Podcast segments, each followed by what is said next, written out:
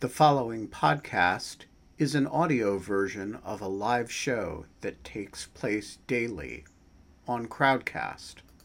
To join our live audience, visit our Crowdcast website at crowdcast.io slash in lieu of fun. That's crowdcast.io slash in lieu of fun. And we're live. It is Wednesday, July 28th, 2021, 5:02 p.m. We are 2 minutes late because Genevieve and I got engrossed in a conversation with our guest and you know, rather than bringing y'all into it, we just uh, you know, let time get away from us. I have a very important announcement today.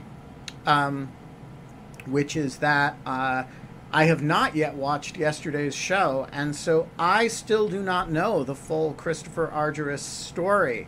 Um, but uh, I want to uh, welcome Christopher back. I hear he is out of the hospital. Is that right, Genevieve? That is right. He got out yesterday. And uh, and uh, I saw that he was uh, uh, at least momentarily on the show yesterday. So welcome back. Uh, Christopher's ordeal is a reminder to you all that breakthrough infections happen, even if you've been completely virtuous and you're not one of the people that Jonathan Last wants to fire off into the sun. Uh, it is still a scary place out there, uh, so be careful. And if you are one of the people who has not been vaccinated, the breakthrough infections are your fault, every single one of them. And so you know what to do, remedy that. We are still not allowed to have fun anymore. But in lieu of fun, we are allowed to talk to JVL. And a lot of you know JVL, um, some of you don't. He is the editor of The Bulwark. He is uh, a cantankerous, uh, uh, uh um, uh, genteelly misanthropic uh, gentleman who I just want to say um, has been on a campaign against me on a number of podcasts, two in particular.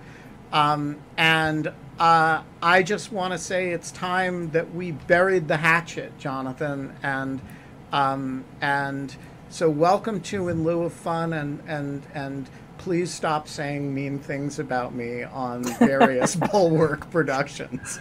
I, you know, I, I feel like this is such a, a a wonderful moment of growth for both of us because in the green room is when we realized that the, the only thing that's come between us is that we have this one unobtainable woman who we both love, and we both want her to love us back. Uh, and more than the she, other one. and not not only does she not love us back, but she holds both of us in mild contempt. And uh, and so this is great. This is like a little therapy session. Genevieve can help us work through our feelings here, and uh, I'm sure it'll all be it'll be really good for us. I'm I'm looking forward to a lot of I feel statements uh, and yeah. I'm, I'm just I want you to know that I'm in a receiving mode for whatever it is that you need to express, Benjamin. Well, I, I would like to express a few things. First of all, that I wish that you had invited me to hike the Appalachian Trail because I think a lot of this could have been avoided um, because I would love to hike the Appalachian Trail. And um, so that's the first thing. Uh, and it hurt me that you didn't, and that's really why the French Village podcast exists. Well, it, um, it may come to that because in my quest to find somebody to hike the damn thing with me, uh, I have gone through Sarah Longwell, uh, my mother-in-law. I've got like a whole list of people everybody has said no. So, I mean, eventually I'm going to get to your name on my list. Yeah, uh, which shows you how far down the list I'm below the mother in law on people you'd want to hike the Appalachian. Oh, no, my mother in law's the best. I can't even tell you. I The idea of getting to go to hike the AT with my mother in law is the, the best. She's actually my 1A. Like if Sarah is my first, my you know first round draft pick for that, mother-in-law is is one one B. She's amazing. That's pretty wow. awesome. Yeah. Oh, she's the best. She is the best. I run a, I, I do a little hobby podcast that I keep like super double secret from everybody. and the episode where I had her on, and the two of us like just sat there drinking together, and unbelievable, it's just magic. Now, does she hike normally, or is it just this particular No. trail? Oh no, she's she's a quilter. She's she is not an outdoor cat, and in large part, that's why it would be so amazing. Uh, Oh, wow. And I, yeah, I, I mean, of course, all of this is fantasy. I got like four four kids, two of whom are reasonably young. Uh, but this is it's aspirational. I want to do an aspirational through hike. When now, And oh, please, Ben, go no, ahead. no, go ahead. Uh, So what I was going to say though is you could make it a reality though if you broke it into parts because it, it's just the whole thing done at once, or is that part of the allure? Yeah, I am to be honest. So first of all, the idea of section hiking it, uh, which seems like kind of okay, but you know, reality is almost harder. And B, when I I sat and thought it through, I realized that's like a 45 year project for me. You know, it's at that point, you know, why not just quit your job for six months? So, So so serious question though. You're obsessed with Pelotons. yeah, Peloton has a nice big screen. Mm. There's somebody has to have videoed the Appalachian Trail from end to end. Like, Ooh. could you Peloton hike the Appalachian Trail? pretend you're biking the AT. Yeah, no, I- exactly. I, mean, it's it's you know none of it is undoable on a mountain bike. Peloton has a lot of uh, a lot of really nice nature trails. Genevieve, so you're into Peloton too? Yes. I, I do like Peloton. I've I've been temporarily sidelined from it for the past couple of months, but I'm Oh, no. planning on getting back in. Yeah. What's wrong? What happened? Nothing wrong. It's just that the things that I like to do are a little too high impact, and so I've got to wait. Oh, Yeah. did, did Jess King? Did she like yell at you on? No, no, no, no. Leanne Hainsby. Cody was like very cross with something you did. You high fived the wrong person. I was too Uh, cheerful. They just said, you know, honey, that there is a line between optimism and op- obnoxiousness, and you've crossed it. Yeah, that's a that's funny. I so I just got the Peloton not that long ago, and it's amazing. It is everything that everybody says it is, and I have started branching out not only from the the bike part of it, but to the outdoor runs and to some of the meditation. And on a lark a few weeks ago, I tried uh, yoga, which is something that I would have mocked uh, even 12 months ago, let alone like if you go back to me, you know, in, in my college days when I was a varsity rower, uh, and said like, you know, I was in this amazing shape, and you know, I could I could wake up at three in the morning and just like go run seven miles and come home and go back to sleep, and Mhm. said, yeah, someday you're gonna be so old and broken that you're gonna just they all feel like doing yoga for 30 minutes is your speed. I'd have been like, kill me, kill me now. Instead, I love it. I wind up feeling like both calm and relaxed, but also grounded, and it's great. So now yoga's all I want to do. Now, so explain to me about yoga. Does yoga? How does yoga interact with your other spiritual commitments? Yeah, uh, you know, it's funny. I get the sense that in yoga, you're not encouraged to hate the whole world around you, and so that's that's hard. I have to turn that off when I'm on the mat. So when I'm working on my practice, as we say, yes. uh, you know, I really I have to put aside a lot of the day to day concerns that I carry with me about how terrible people are and about how we're all doomed and everything is futile. Uh, and so, and maybe that's good for me. Maybe it's good to you know flip the telescope around and look at it through the other end. I don't. I don't know. I so do you? Do you do? Are you, do you also namaste? I do not. I I have spent a lot of time over the last fifteen years doing martial arts, um, uh, but I've never done yoga seriously. I've I've done aikido and and taekwondo, um, but So that's the opposite of yoga. That's the practice of trying to hurt other people.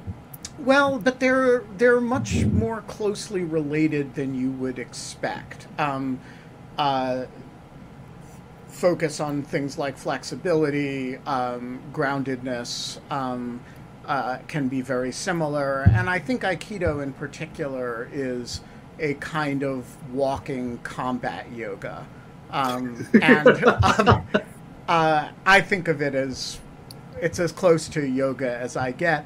And I do think, you know, uh, uh, the combination of sort of yoga with hurling people to the ground is um, uh, uh, kind of appeals to me.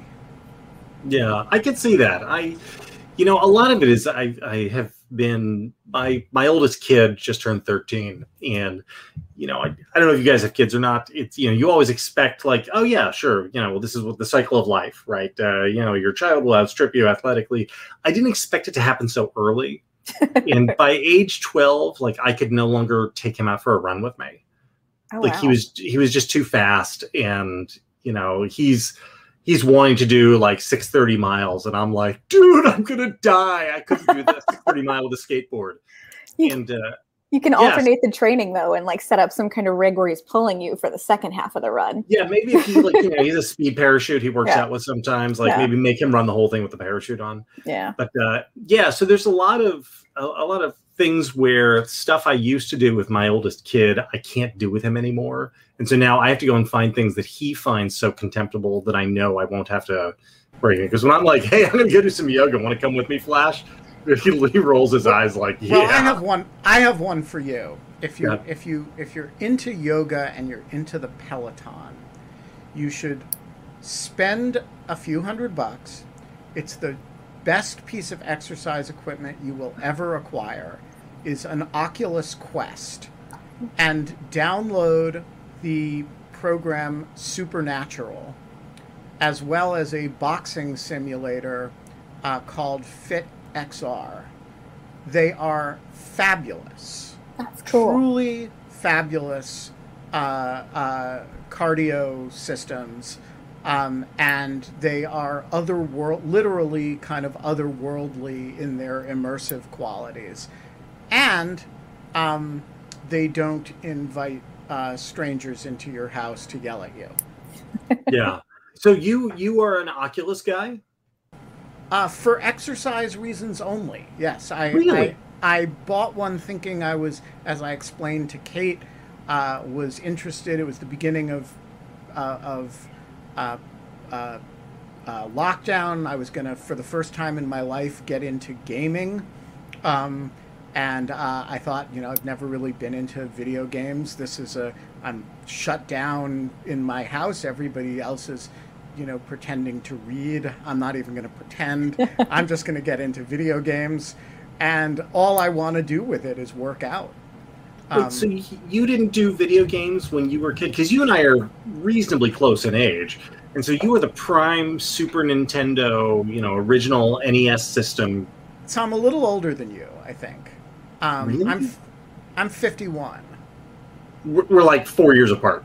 Oh, we're so okay. we're basically the same age. So, So you would have been like ColecoVision and the Atari Yeah. 2600. Yeah, so there were definitely a like, and I was in middle school, definitely into that stuff. Yeah. You And went to the arcade at the mall with Jeff Spicoli, Yes, right? And- Yes, and then Yeah. by the time I was in high school, I lost interest and um, didn't do it anymore, and really have not, other than Tetris, played a video game since. Um, uh, and um, and so, you know, but I was kind of interested in in Oculus because you know, 3D uh, immersive stuff. Um, but on a lark, on the first couple days that I had it, I looked up uh, the workout stuff, and that is now all I use it for. It's like the best piece of exercise equipment I've ever used. That is fascinating. I, you That's know, also high praise. Yeah, you had me when you had when you said spend a couple hundred bucks because I'm I'm such a consumerist. I try to fill the hole in my heart by by buying things, and so I was like, whatever whatever's coming after this, I'm in. So I'm down for it. I actually think we should have uh, on the show, Genevieve, the people who do who designed and run Supernatural. Um, uh, um, That would be cool. I I think it's the most fascinating. Um, so the, what it does is it you you uh, it transports you to uh, some of the most you know gorgeous places in the world. You know, tops of mountains, the right above a you know smoking uh, uh, crater of a volcano. And these are rendered incredibly vividly in 360 degrees. And then things start flying at you, and you have baseball bats in your hand, and you have to hit them. Uh, and it is uh, done to music. Um, it is um, incredibly transportive. You really feel like you are standing on a platform on you know on top of a lagoon in Borneo or something, and Whoa. um, and depending on how you set the levels, the energy expenditure is really high. Um, and I just think it's it's super imaginative and super interesting and great fun. I feel like I would how like that a lot. How much would I have to pay you to go put those goggles on right now so we can watch you playing? Uh, so the answer is you wouldn't have to pay me anything. I would be happy to do it, but we shouldn't do it now because. Um, but instead, what I will do is I will. Uh, uh, uh, I will record a, a video of myself doing it, so you can see how goofy I look doing it. Yes. And B, I will record from the Oculus what I am seeing, and I will uh, share them both with you. Good, because I want to promise you that after Sarah sees you playing on the Oculus, I'll win. Uh, I, actually don't think so because I think that that She's gonna- so anti video game type stuff. She's like, oh, you boys with your video games. But this isn't really like a video game video game though. It's it's an immersive experience. I, I just want you to do it. I, I do. It, it honestly sounds a lot like hockey, be, being a hockey goalie, which I did for a long time. So that sounds like fun. Ice sound- hockey yeah. or field hockey? Ice. Excellent. hmm Um, Yeah. so, uh, Mr. Last, let's uh, let's talk about uh, a few things that I think the audience has wanted to know for a long time that you never have explained. Okay. The V, is it Victor? It is. Okay, just checking. Yeah, it is. Um, and, uh, I, I have it for the the only reasons I have it is because growing up, I idolized George Will as a writer, and when I you know got my first byline at the Weekly Standard, and they you know like so what what should it be? And I was just like, if George F. Will, if having a middle initial in your name is good enough for for George F. and Will, then it's good enough for me. I remember Fred Barnes saying, "Ah, no middle initials, they're terrible." Shouldn't even be Jonathan. It should be John. John last. I said, no, I, I can't do I've never been John in my life. And I stuck to my guns with the V. And I don't know if it was a mistake or not, because, you know, then we went into the world of search algorithms. And I don't know if it, the SEO on having a middle initial is good or bad in your byline. So I don't have a middle initial at all, and Really? I, I, I am just Benjamin Wittes, and I, um, I am, uh, have to say, it is a nice combination to have no middle initial and to be the only Benjamin Wittes. So like, That is nice. there's a you know, like I think Kate has the same thing. There aren't any other Kate Klonicks, you know, bylining around. Um, but it's it's good because nobody searches for me and gets anybody else. Yeah, you're, you're, how about you, Genevieve? Do you have a, do you have a middle name?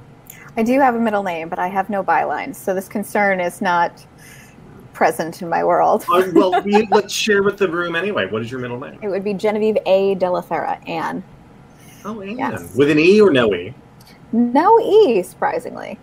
Yeah, I think they gave. They were like, "We've given you enough vowels in your first name that after this, You've used up all your It- E's. exactly. It's too expensive if you ever have to go on a game show to buy all these vowels." That's So I- outstanding. So, next question, somewhat serious. Um, you are kind of the commie left of the of the bulwark crowd. Mm, and- yes. I am interested in that as a as a as a sort of psychological and intellectual experience. Like the bulwark crowd, I think can be divided into um, roughly speaking into principled conservatives who took the conservatism seriously and didn't get tempted by the the the allure of Trump, such as it was. Um, moderates who are essentially rethinking some aspects of conservatism uh, in a Charlie Sykes like way. Were we wrong about X, Y, and Z? Um, and who were kind of, to one degree or another, drifting away from conservatism but aren't interested in sort of signing up Max Boot like with the other side. And you and you seem to me to be in your own category, which is somebody who was never really comfortable with conservatism, but kind of hung out in that world anyway, principally for social conservative reasons, without kind and kind of cultural reasons, without a commitment to any of the things that we think of as making up the modern conservative movement.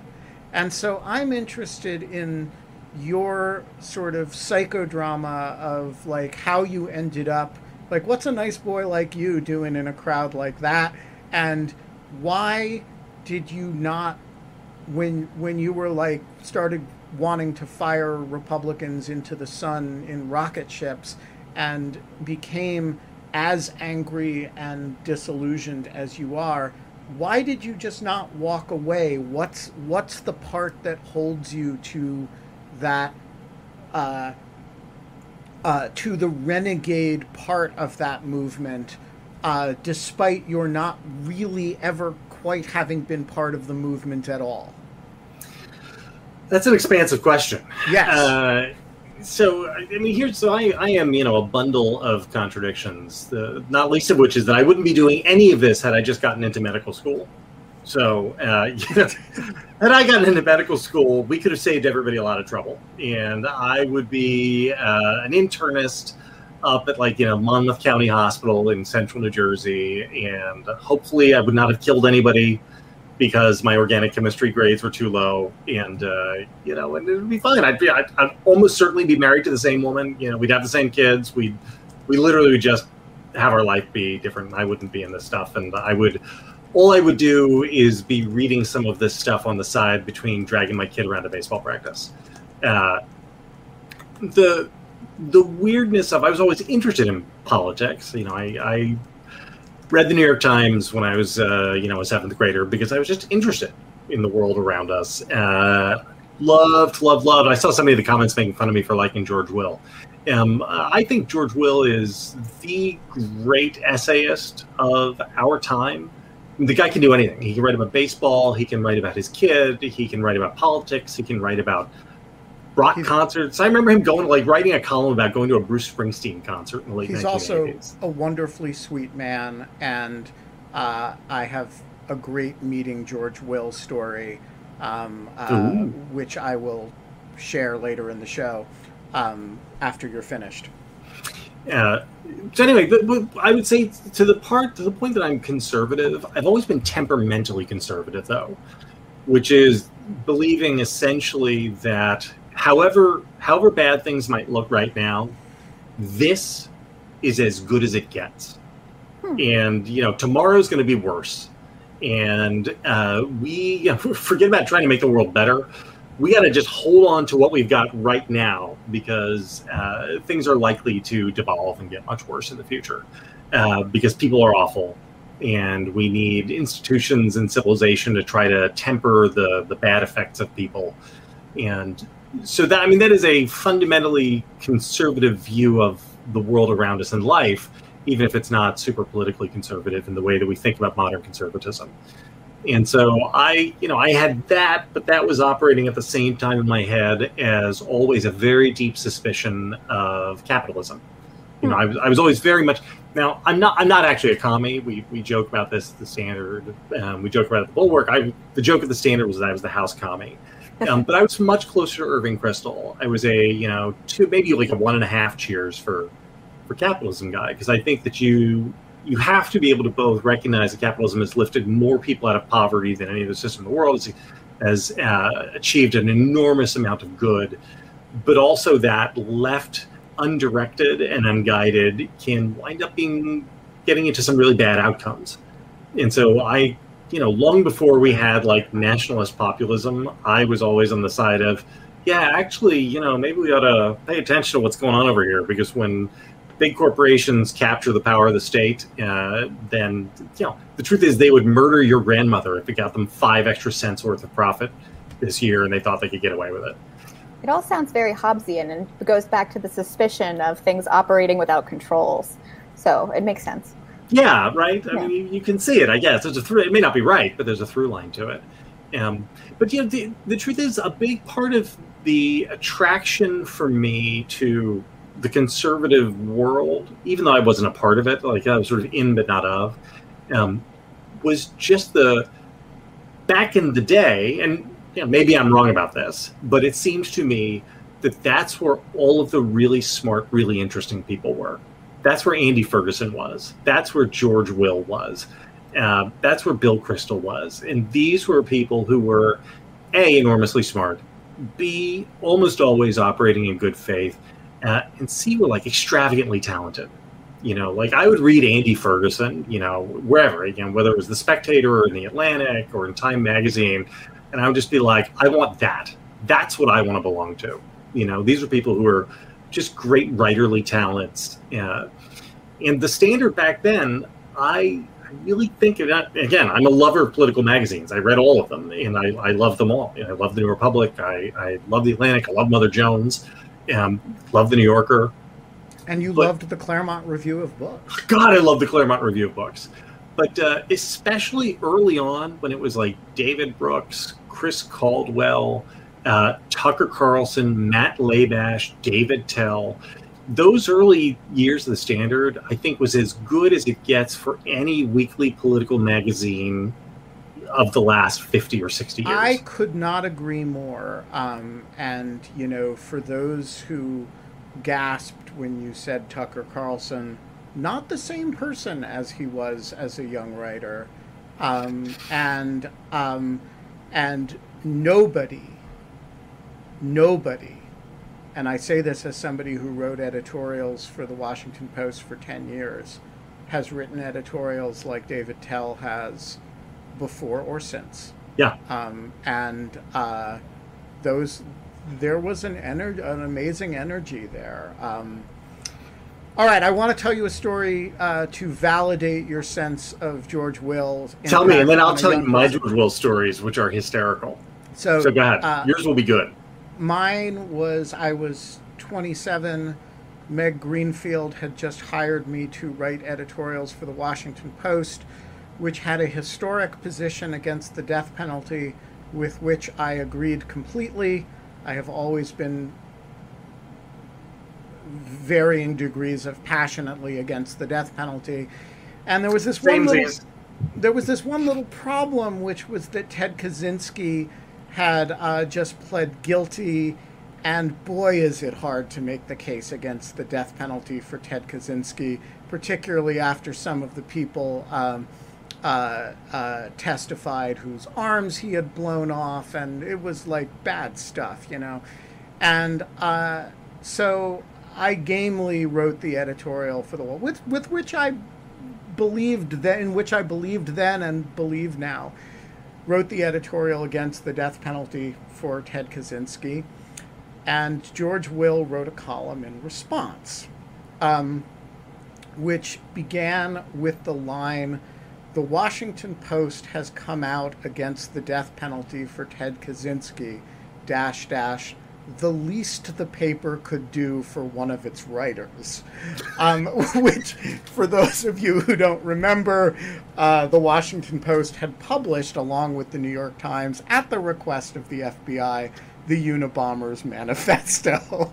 and so, um, the, the, this was a savage column um, and I felt it very directed at me. Um, and um, which it was. Uh, no, and I had never met George Will before, but I was sort of in hiding under my desk mode in response to this column. Meg was very amused. And a few weeks later, I was uh, invited uh, by the then publisher of the Washington Post, Bo Jones, to a book party that he was uh, holding for uh, uh, Carl Cannon, and um, and I went to the book party, and who should be standing there but uh, George Will, who um, I was introduced to, and I couldn't, you know, sink into my seat. Um, and I was introduced to him, and somehow it came up. Uh, oh, I, I told him that I was doing the legal affairs editorials, and he looked at me pointedly and said, Did you write that editorial about Ted Kaczynski? and I said, Yes. And he said, That was a very good editorial. Hey! And I was really taken aback. And I said, You wrote quite a, a savage column in response to it. He said, Of course I did. You don't need to write a sharp column in response to a lousy editorial. And uh, Oh, he wow. could not have been more gracious and um, was. Um, uh, I, I think of him in the department of a pleasure to disagree with, um, and um, and I have gone back to that column a number of times and actually noticed that there was not a personal word in it. It was sharp, uh, and it never questioned anybody's good faith except in the uh, uh, department of that first line, which was a I think a rhetorical excess that nobody could begrudge him. Uh, so I am very pro George Will. that is awesome. It's fantastic. I, so I avoided him for 20 years because I held him in such, I mean, like childishly high regard that the prospect of meeting him and turning and like finding out that he was a jerk, terror, like it, it terrified me. It would be like losing my religion. And so I went to almost comical lengths to avoid meeting him because, you know, it's a small town, right? And so it was like Three's Company level, like, you know, Jack ducking out while Suzanne Somers is distracting Mr. Furley type stuff to to not meet George Will. And especially in conservative writer world. I mean, that's yeah, really right. I mean, it's not a big, it's not a big, not a big city. And uh, so I, I finally meet him in 2016, and I'm seated next to him at a lunch, and I, I don't talk to him the whole time, all, all lunch. Like I just, you know, talk to whoever's on the other side of me instead, and you know, I just like I'm gonna get through this. I'm gonna get through this. I'm not gonna talk to him. I'm not gonna, you know, don't want to keep him pristine in my. And then I finally wind up, you know, he introduces himself to me at the end of the end of lunch, and I was like a 15 year old girl meeting the Beatles. It was one of the worst. I like. I don't even remember what I said, but it, this ends 30 seconds after meeting him with me like saying, like, excusing myself and running out the door. And uh, he then. This is this is literally the coolest thing that has ever happened to me in Washington. A couple years after that, he liked something I had written about my my minor league baseball team down here in Northern Virginia, and he sent me a copy of uh, Men at Work, his book about baseball, uh, and he signed it, and made it out to my kid, who's who's a huge baseball nut, which was amazing, and he invited me to come to a game with him. And I show to I show up to to a Nationals game, and it is me, George Will, and George's other friend, Hall of Famer Tony La Russa. so like, I sit down and he's like, "This is my friend Tony. I'm sure you recognize him." And I was like, "Hi, Mister LaRue." You know, like, what is happening here? And this is this is the single greatest indictment of Washington D.C. ever. So all through the game, people kept coming up to us and asking Tony La Russa to take pictures of them with George Will. Not a single person recognized the guy who is, you know, a Hall of Famer. He's wearing two World Series rings, like one on each hand. These things are, you know, like 80 carats each or something. They're like the Hope Diamond. And the people recognize the Washington Post op-ed columnist and not the World Series champ legend from baseball. And I just thought that tells you everything you need to know about Washington D.C. Wow. Um, all right. Let's go to audience questions. Paula, with a bug in your room, the floor is yours. It's awful. There's like a centipede and a spider, and I, I want to run out the room. Be free. Um, um, so my question is, is what are your thoughts on, I guess, being efficient with communication versus being blunt, especially on controversial issues? And I'll give an example with vaccines.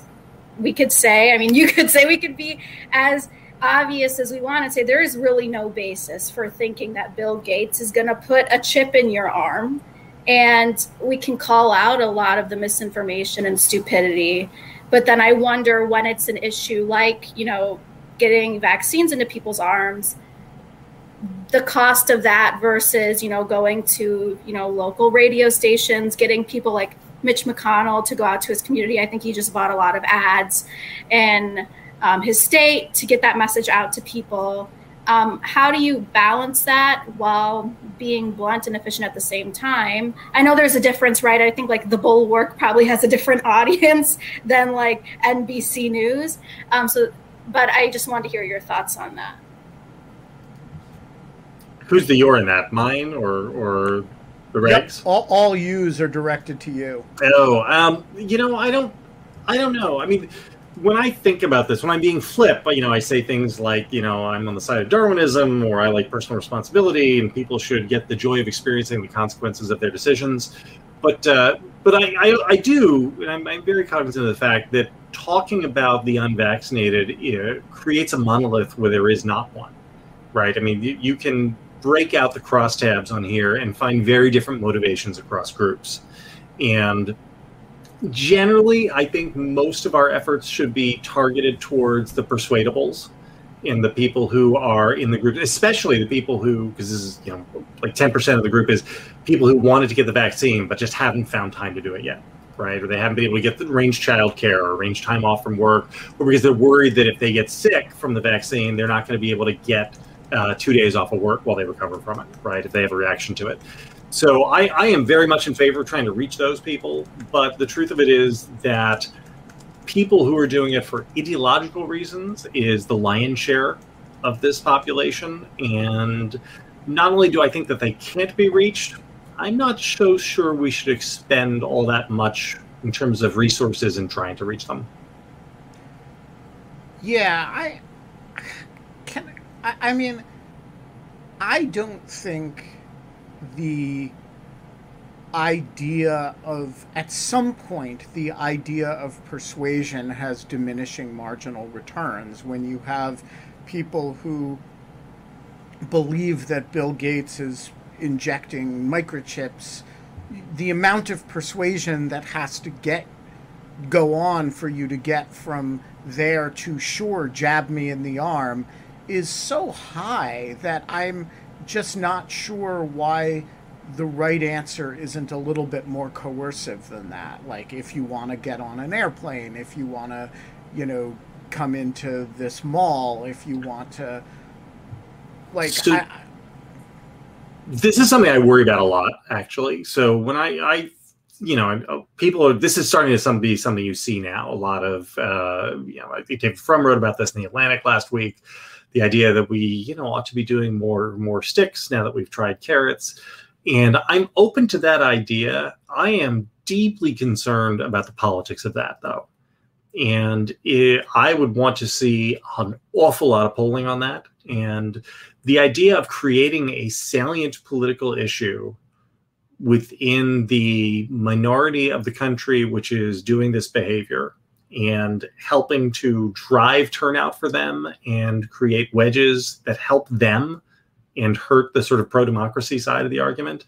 Uh, at some point, I become very concerned about about the actual. And, and, it's a little bit gross to say this, but I am concerned about the politics of the issue. And if it turns out that uh, vaccine mandates or you know, however you want to solve, you know, right, you know, whatever the version of it is a political loser uh, then I would not want to spend any political capital on that. Which is understandable, but there's also a third actor in this equation, and that's private companies and corporations, and maybe we should be incentivizing them to be the holder of the yeah, yeah, it seems to me that the administration has been pretty clever about this that they say oh we're not imposing any federal vaccine mandates except at you know at va hospitals for healthcare workers, right? Um, we're not doing that. But you know, if state and local governments and private companies want to do it, you know, take it up with them. And so there's no there's no locus for the political anger as an electoral issue. It's highly diffused throughout a bunch of political actors. Yeah, and uh, like I said, if the polling on this is fine, because you know it ought to be fine, right? I mean, look at we're at sixty percent of the country with, uh, I think, coming almost sixty percent of the country with at least one dose, and you know, we're really talking about thirty percent. Um, and of those thirty percent, it's probably only sixty percent who are doing it for ideological reasons. Uh, but on the other hand, you're coming up on midterm elections, which are really weird, and you know, we're highly polarized. We're segregated by all the all the you know coming apart Bill Bishop stuff that everybody knows about. So it, it worries me, and I don't take any of that for granted. Daniel, you're not in your chair. You're not blending in with your habitat, but the floor is yours. Um, I suppose I have two questions. One, are you surprised that Fox News has not been held legally liable for their misinformation about vaccines? And the second, where is the uh, where does the analogy between um, the crazy conspiracy theories about voting machines and Fox News being held liable, and then their misinformation about vaccines, and we don't see the companies like Pfizer going after Fox News for that type of misinformation. When you say liable, do you mean uh, uh, like legally uh, uh, accountable for for for libeling somebody, or do you mean uh, some other kind of liability? I'm primarily talking about any form of legal liability in which a person could bring a suit for, say, damages as a result of the misinformation uh, about the vaccine, or companies bringing a suit because Fox News is recklessly lying about their product? Yeah, so I think I can answer this. I mean, the answer is that there's no um, the the First Amendment is a mighty, mighty product liability uh, standard, and um, uh, you have to work really hard to violate it as a news organization, uh, to, to breach it. The companies uh, almost certainly did so with respect to Dominion voting systems because they and and others because they actually imputed conspiracy to them um, uh, to raise questions about even uh, recklessly about the integrity of a vaccine or whether you would want to do it, it whether you would want to take it, is not going to get you anywhere near lines of liability uh, unless you accuse an entity or a person of doing something that is you know factually false and mm-hmm. that you could be reckless in reckless disregard of the truth about and so I don't think they have, uh, li- you know, legal liability concerns about it. I think as a defamation matter, um, and I can't think of another liability standard, another basis for liability, merely that they reported bad information that caused you to not get vaccinated and you died as a result is not uh, is not ever going to get them close to uh, to liability. Just a, a, little caveat on this: there have been some articles that have been exploring like the tort liability that could come from the detrimental reliance on that misinformation, and so civilly, perhaps, but. I agree with Ben that the bar would be extremely high to prove that it was that speaker and that information that caused that person to not get vaccinated. Yeah, and just for those of you who are mentioning wrongful death actions in the uh, in the chat, uh, there have been a few of you. Uh, uh giving somebody information that causes publishing information that causes people to make bad choices is not a plausible basis for a wrongful death suit. Uh, full stop. Um, uh, Um, Mr. Ducks with Pants, the floor is yours. Hello. Um, well, it's an honor to meet uh, Mr. J.V. Last, who is a character from the Bulwark Extended Universe, who I primarily know through third party sources, uh, including the French Village podcast. And uh, my question is whether or not uh, Jonathan has actually watched any of A French Village, or he simply monitors the podcast, or Sarah saying anything that is too kind about Ben. No, I, you know, so I, Sarah and I have gone around on this over and over and over. I just can't. I mean, A, I don't have the time. You know, my kids are young. I don't have the time to do series TV. Uh, you know, I, I was able to fit Ted Lasso in, and it was a, an enormous like undertaking for me. And those are 13, 22 minute episodes, uh, and it like I felt that. Um, but B, I just I I've just lived the French Village.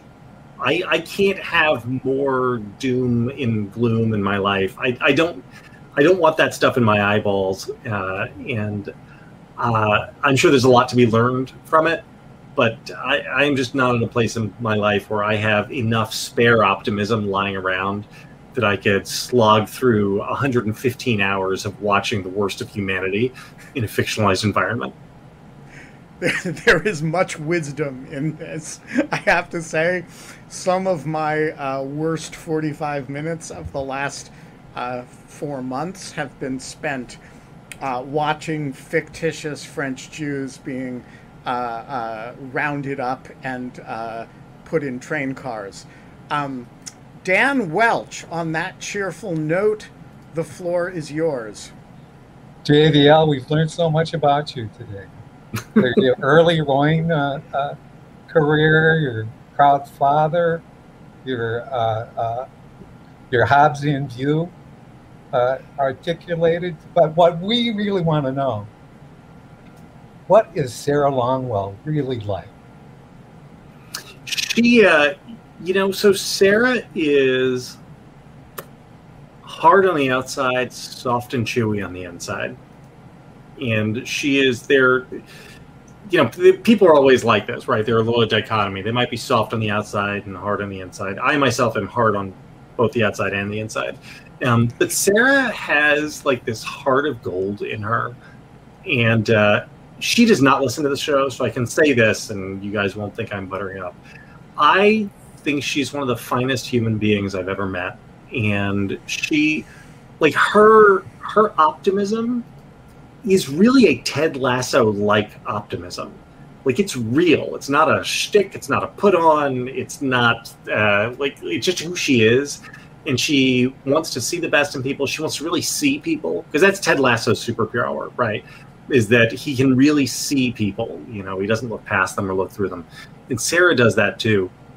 And I, uh, I, I feel like the world would be better if she could be a senator or uh, or president or emperor of the earth or something.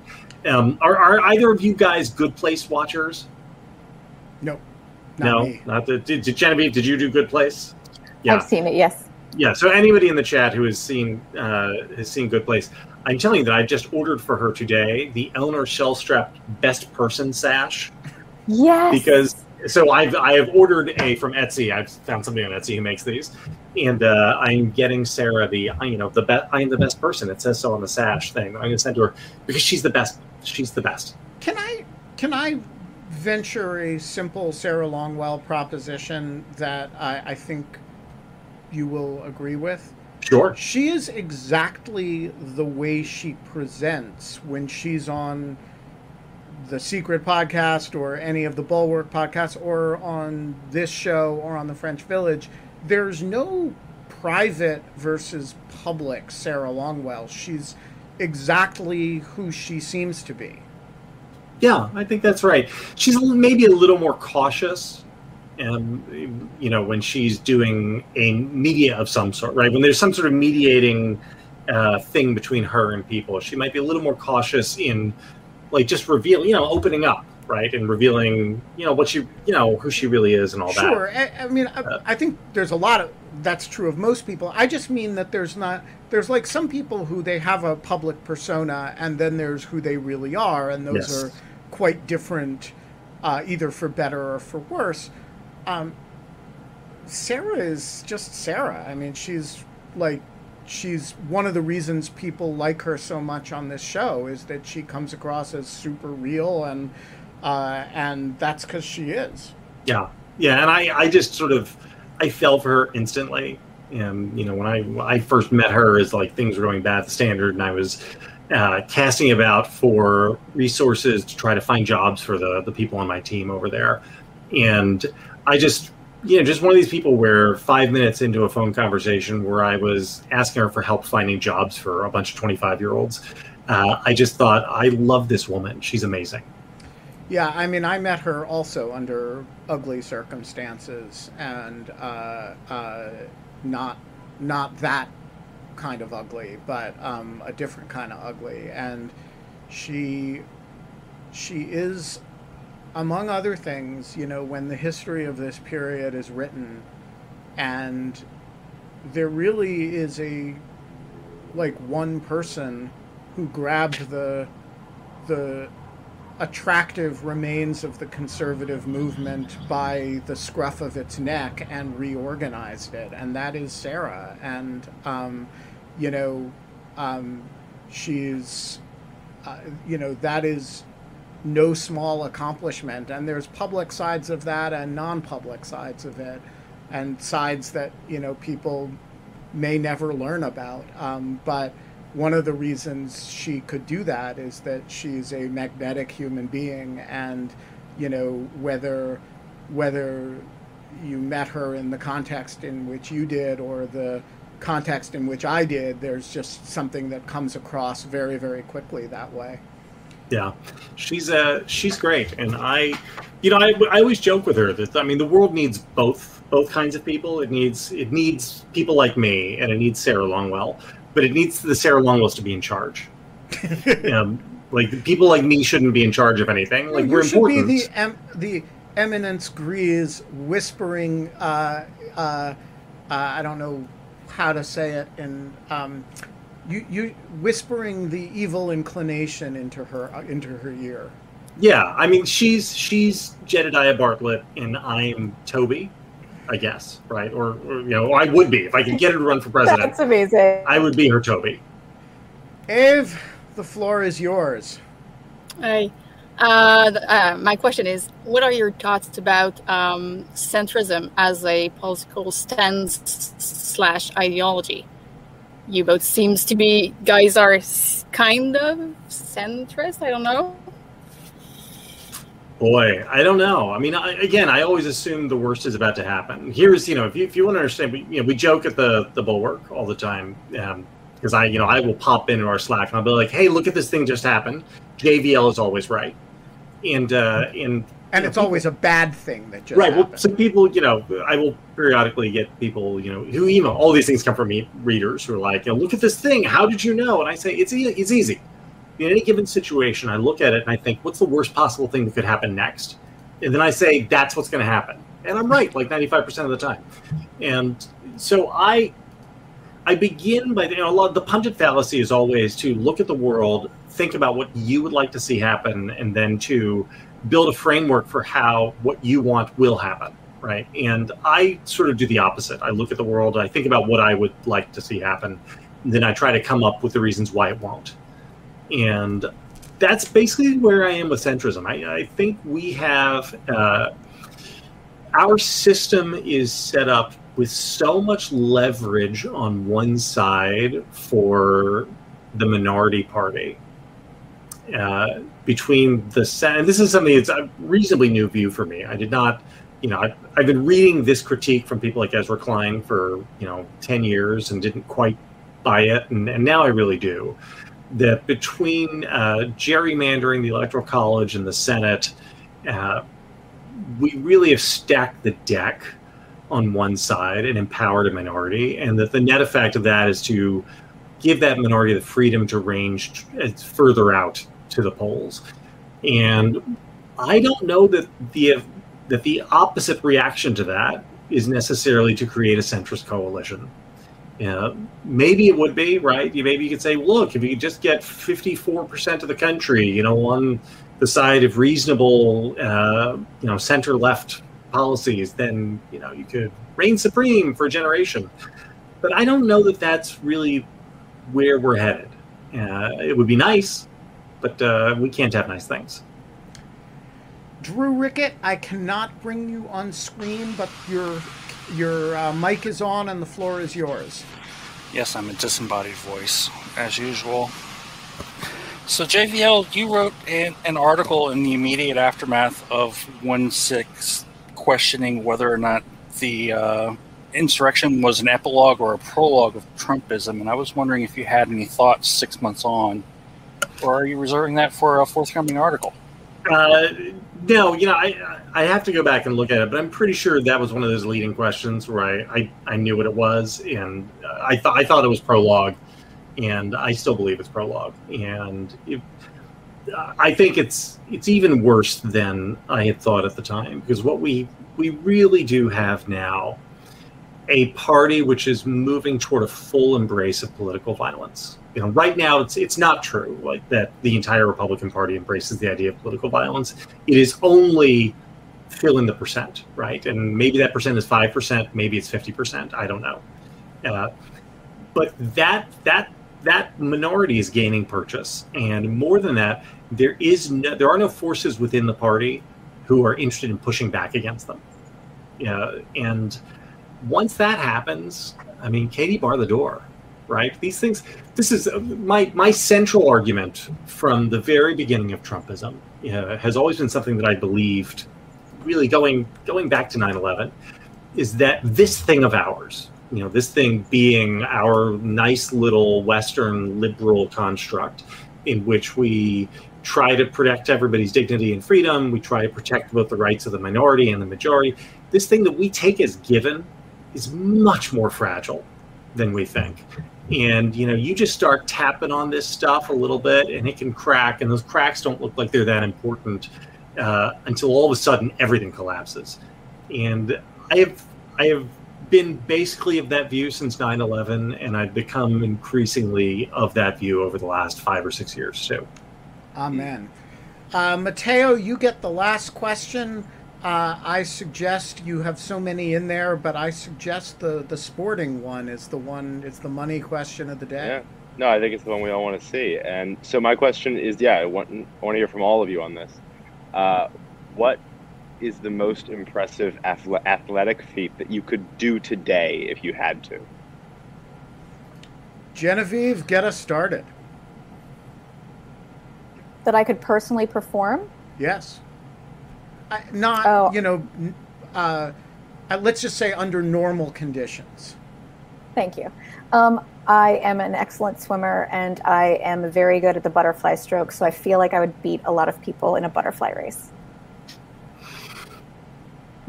Uh, I I play I play a lot of catch with my oldest kid, uh, and have been since he was about five years old. So I can throw a baseball better than most middle aged guys, just because I I still do it a lot. So I uh, you know I don't I don't have the the velocity of my kid. My kid's 13, and his fastball is 76 77 miles an hour.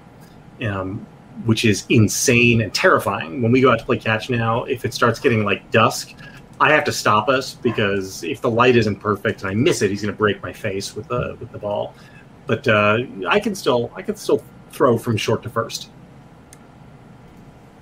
Um, I can uh, break five boards uh, uh, stacked on top of each other, and uh, until uh, and Jack Goldsmith once even posted a picture on Lawfare of it. Um, because, but it does. It looks like the picture no is no longer available on the uh, the the site. Um, I'll have to go find out what happened to that picture. Um, but yeah, somebody snapped a picture of me going through five No boards. Uh, But full on was- Chuck Norris style. uh, it was a palm strike. Yeah, it was like like that. Um, uh, but they all went, and there's a beautiful picture of it. Um, What is the secret? How does one do that? Is it are you harnessing the power of your chi or what? Uh, no, it's you start with one board and then you do two, and then you know you you kind of work your way up. There's no secret to it. You hit it really hard and it hurts. Um, but yeah, I, if I needed to break five boards today, I could do that. Um, You win. I don't know. I, I don't think I could beat Genevieve in a breaststroke uh, race. No, you win. Breaking five again. Sarah's gonna hear that, and she'll be like, "Oh, you break five boards. I love it." it is 601 and that means i am already a minute in default of my hard stop commitment to jvl to end on time today. We will be back tomorrow. It will be cheese night a day early right genevieve? That's correct. We're doing it a early in rendition. yeah. So that'll be 22 hours and 59 minutes from now. Jonathan v. Last you're a great american uh, and uh, it's been a pleasure talking to you come back and join us sometime Anytime. Yes. Thank you for having me, guys. It's very, very sweet of you. And until tomorrow, Genevieve. We don't have fun anymore, but we do have a future where we could build a centrist coalition where Sarah Longwell could be president. Whoa. And yes, somebody just shared, Steve uh, Buenapane just shared uh, a picture of the uh, five board break um, uh, from Twitter. Um, we will see you all tomorrow. Uh, thank you.